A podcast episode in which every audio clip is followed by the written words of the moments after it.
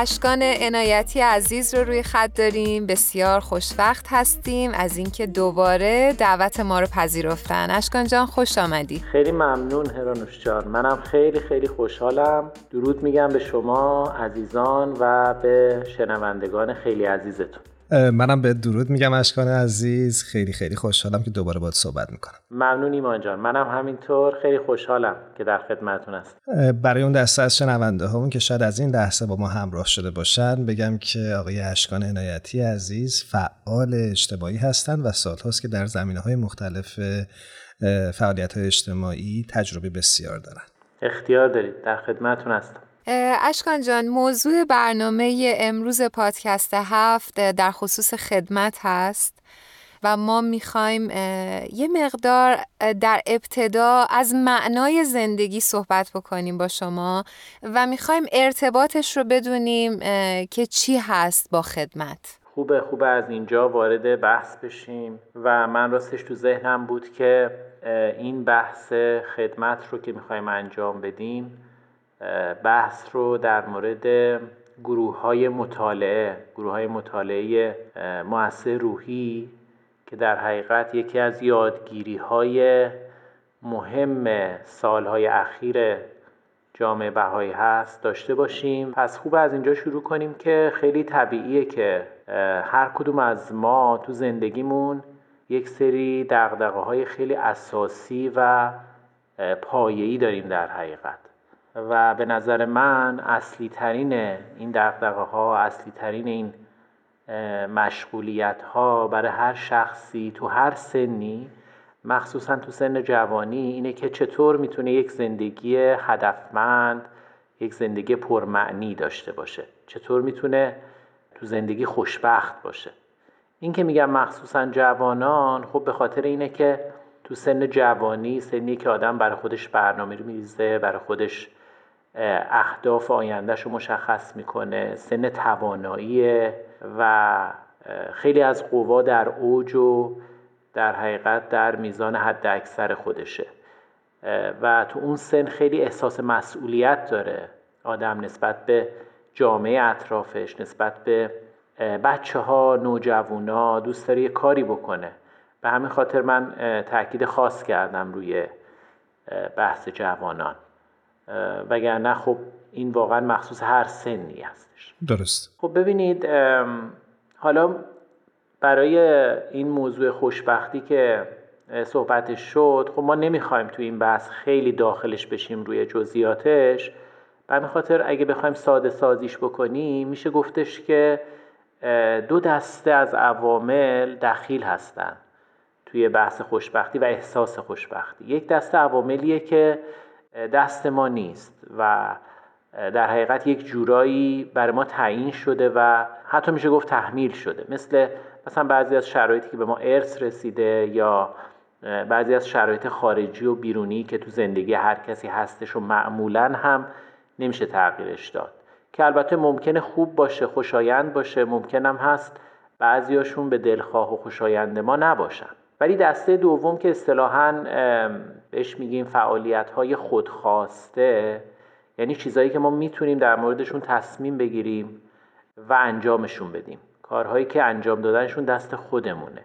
خب البته ما نمی‌خوایم بگیم که اون دسته اول تو زندگی ما تاثیر ندارن یا حتی نمی‌خوایم بگیم که تاثیرشون کمه. ولی یک واقعیتی که وجود داره اینه که اگه ما تمرکزمون بره همش روی شرایط و مسائلی که تو زندگی دست ما نیست و عملا بهمون تحمیل شده حالت ناامیدی و یک جور بیتفاوتی بهمون دست میده که مثلا این احساسی که خب من نمی‌تونم مثلا شرایط رو عوض کنم من نمی‌تونم محیط رو عوض کنم و یه احساس در حقیقت مخصوصا وقتی زمان می‌خوره بهش طول می‌کشه بعد از یه مدت یه احساس ناامیدی و یأس خیلی واقعا فراگیری وجود ما رو فرا می‌گیره. خب توی این حالت چه میشه کرد؟ یعنی چطور میشه برای ناامیدی غلبه کرد؟ والا به نظر من ما ضمن اینکه اون دسته اول رو میپذیریم و قبول داریم که هست نه اینکه انکارش کنیم یا بخوایم مثلا از بینش ببریم ضمن این پذیرش ولی تمرکزمون رو می‌ذاریم روی اون دسته دوم یعنی فعالیت های خودخواسته زندگیمون. اونایی که میشه ما براشون تصمیم بگیریم. و بعد برای انجام دادنشون یک کاری بکنیم. انقدر میشه حجم و تعداد این کارا رو زیاد بکنیم که در عمل مقدار اون دسته اول تو زندگیمون ناچیز بشه. ببینید مثلا مثلا میگم حالا نمیشه به این چیزا عدد و رقم و اینا داد ولی برای اینکه حالا مثلا بفهمیم شما فرض کنید مثلا از اون دسته اول یه دونه ما داشته باشیم تو زندگیمون از دسته دوم هم یه دونه. خب اینجا همه چیز پنجاه پنجاه یعنی پنجاه درصد اونان پنجاه درصد اینا. ولی اگه ما این دسته دوم رو که در اختیار خودمونه و ما می‌تونیم روشون تصمیم بگیریم مثلا تعدادشون رو بکنیم ده تا. حالا ده به یکه. یعنی درصد شد ده درصد به جای پنجاه درصد. و اگه ما اینا رو بکنیم 100 تا تاثیر اون دسته اول دیگه میشه یک درصد. یعنی یک جورایی میشه گفتش که پس واقعا دست خودمونه. متوجه شدم. ممنونم ازتون. اختیار داریم. اشکان جان حالا چطوری؟ ما باید این کار رو انجام بدیم. یک ایده ای در این زمینه وجود داره یک اصلی وجود داره. بهش میگن تلاش برای خوشبختی و پیشرفت از طریق هدف دو جانبه. حالا این یعنی چی؟ یعنی چی هدف دو جانبه؟ این یعنی اینکه تو زندگی ما یک من وجود داره یک جامعه اطراف که حالا مثلا شامل آدما و خیلی چیزهای دیگه ای که دور بر من هستن. و خیلی وقتا ما توی یک دوگانگی و حتی می‌تونم بگم توی یک تضاد بین اینا گیر میفتیم یعنی تو تضاد این که بین این موضوع که من خودم خوشبخت باشم یا اینکه کمک کنم به خوشبختی و سعادت و پیشرفت بقیه. و خیلی وقتا اصلا اینا رو متضاد می‌بینم و فکر می‌کنم اگه به این برسم از اون جا میمونم اگه بخوام برم دنبال اون پس این چی میشه؟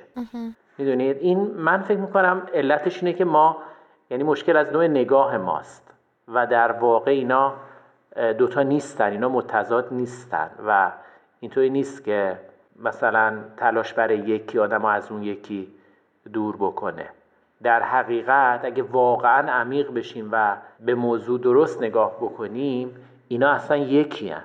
اینا با همن وقتی ما داریم برای پیشرفت خودمون یه کاری انجام میدیم اگه واقعا این پیشرفت یک پیشرفت حقیقی باشه نه یک پیشرفت مجازی و نادرست اگه واقعا این پیشرفت پیشرفت حقیقی باشه وقتی ما داریم اون کار انجام میدیم حتما حتما داریم به پیشرفت بقیه کمک می‌کنیم یعنی اون کار ما قطعا داره تاثیر مثبت می‌ذاره برای بقیه هم. و برعکس اگه ما داریم برای پیشرفت جامعه اطرافمون یه کاری می‌کنیم پس حتما حتما اون کاره باعث میشه که قطعا خودمونم پیشرفت و به قول معروف حالمون بهتر بشه.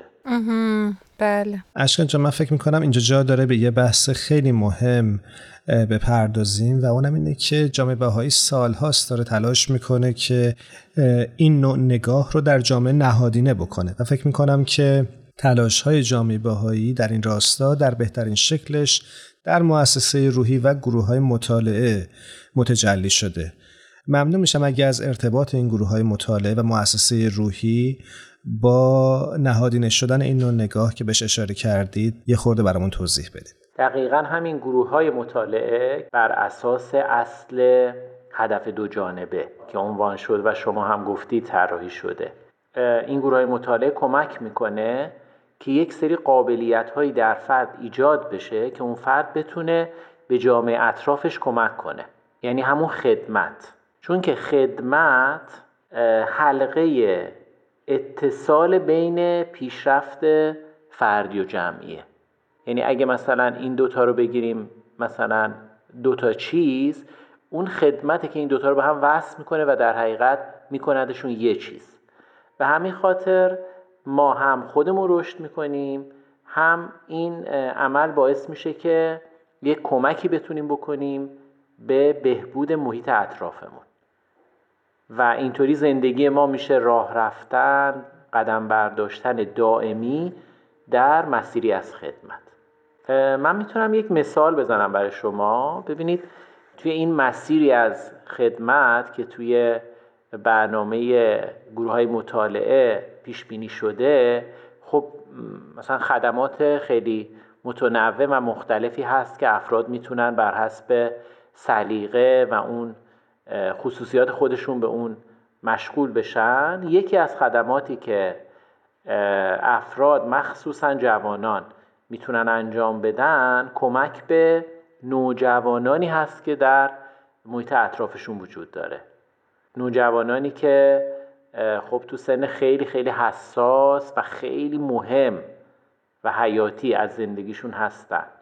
کتاب پنجم این سلسله کتب این گروه های مطالعه اختصاص به این داره که بتونه کمک کنه به منی که دارم شرکت می‌کنم کمک کنه که به طور خاص مثلا قابلیت هایی در من به وجود بیاد و من قابلیت هایی کسب بکنم که بتونم به نوجوانان اطراف خودم حالا همسایم ممکنه باشه حالا فامیلم ممکنه باشه کمک کنم. که اون نوجوان کمکش کنم که اون نوجوان بتونه حد اکثر بهرهمندی رو از فرصت نوجوانی زندگیش داشته باشه. کاملا. می‌دونید؟ یعنی اون دوره خیلی حساس و مهم زندگیشو کنار یه فردی که درکش می‌کنه میفهمدش دوست باهاش با همدیگه طی بکنن. خب ببینید چه اتفاقی افتاد. هر دو تا اتفاق در آن واحد و با هم داره میفته دوتایی رشد کردن. دقیقا. از این طرف کلی قابلیت جدید خصوصیات و توانایی های جدید برای من اتفاق افتاده و کسب شده. حال من بهتر شده. به واسطه این خدمتی که دارم می‌کنم زندگیم هدفمند شده. احساس خوشبختی من افزایش پیدا کرده.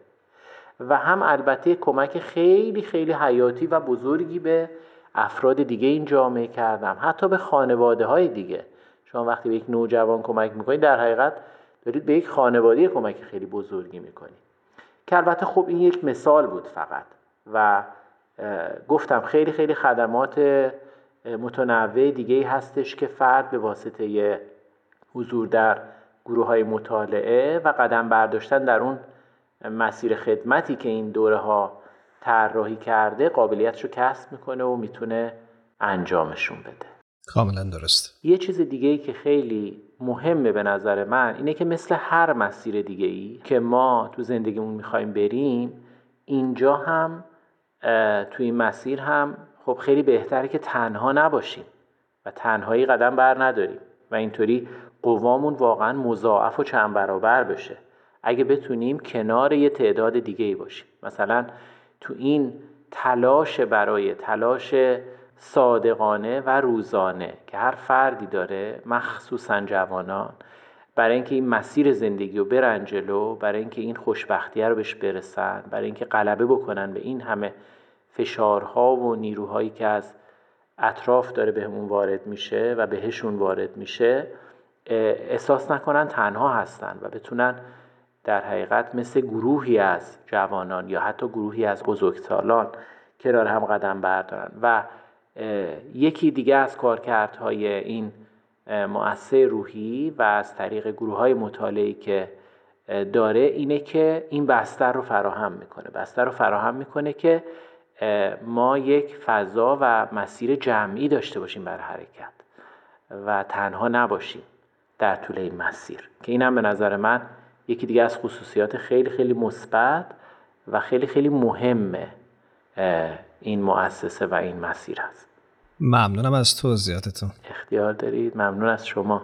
خیلی ممنون اشکان جان. خیلی توضیحات زیبا و تاثیرگذاری بود و به نظرم میاد که این خدمات خیلی کوچیک و مستمر می‌تونه در واقع هویت ما رو عوض بکنه و مسیر زندگی ما رو یک معنی و یک مفهوم زیبا و جدیدتری ببخشه. که امیدواریم که هممون بتونیم در این مسیر بیفتیم و زندگیمون رو در این دنیایی که تار و تاریک شده یک مفهوم قشنگتری بهش ببخشیم. خیلی متشکر ممنون هستیم و در انتهای برنامه باز می‌خوایم ازتون بپرسیم که آهنگی که دوست دارین تقدیم بکنیم به شنونده های خوبمون. بله بله حتما. اگه اجازه بدید آهنگ ارمغان تاریکی از آقای محمد اصفهانی رو تقدیم شما و همه عزیزان می‌کنم. خیلی ممنون مرسی. بسیار عالی. پیش از اینکه این ترانه رو بشنویم از شما خداحافظی می‌کنیم. امیدواریم هر کجا هستید خوب و خوش باشید. قربان شما. من هم خداحافظی می‌کنم. آرزوی سلامتی و توفیق برای شما و همه عزیزان. قربانتون. مرسی. خداحافظ. چه در دل من چه در سر تو من از تو رسیدم به باور تو؟ تو بودی و من به گریه نشستم برابر تو به خاطر تو به گریه نشستم بگو چه کنم؟